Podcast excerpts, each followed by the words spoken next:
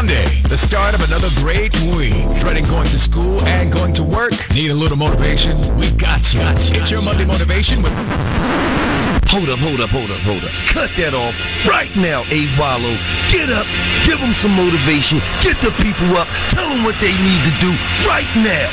Let's go! It's your Monday motivation with Wallo 267 on the Quincy Harris Morning Show with K Fox on 102.3 WRNB.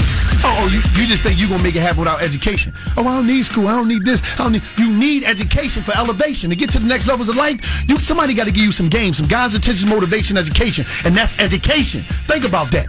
Game. We talking about game now. Everybody say, oh, oh, well, we, let's change the name. It might be more. You might be more receptive to this. You know what I mean? It might be more digestible. Some game. You need some game in order to take it to the next levels of life, and that's the education.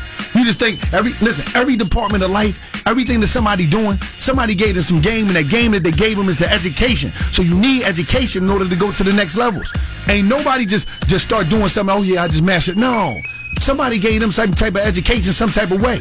And that's what you need, education for elevation. And it's just like that. Thank you, Wallo. We hear from Wallo every Monday right here, 625 Low. Monday morning motivation. Are y'all motivated? Yes. Yes.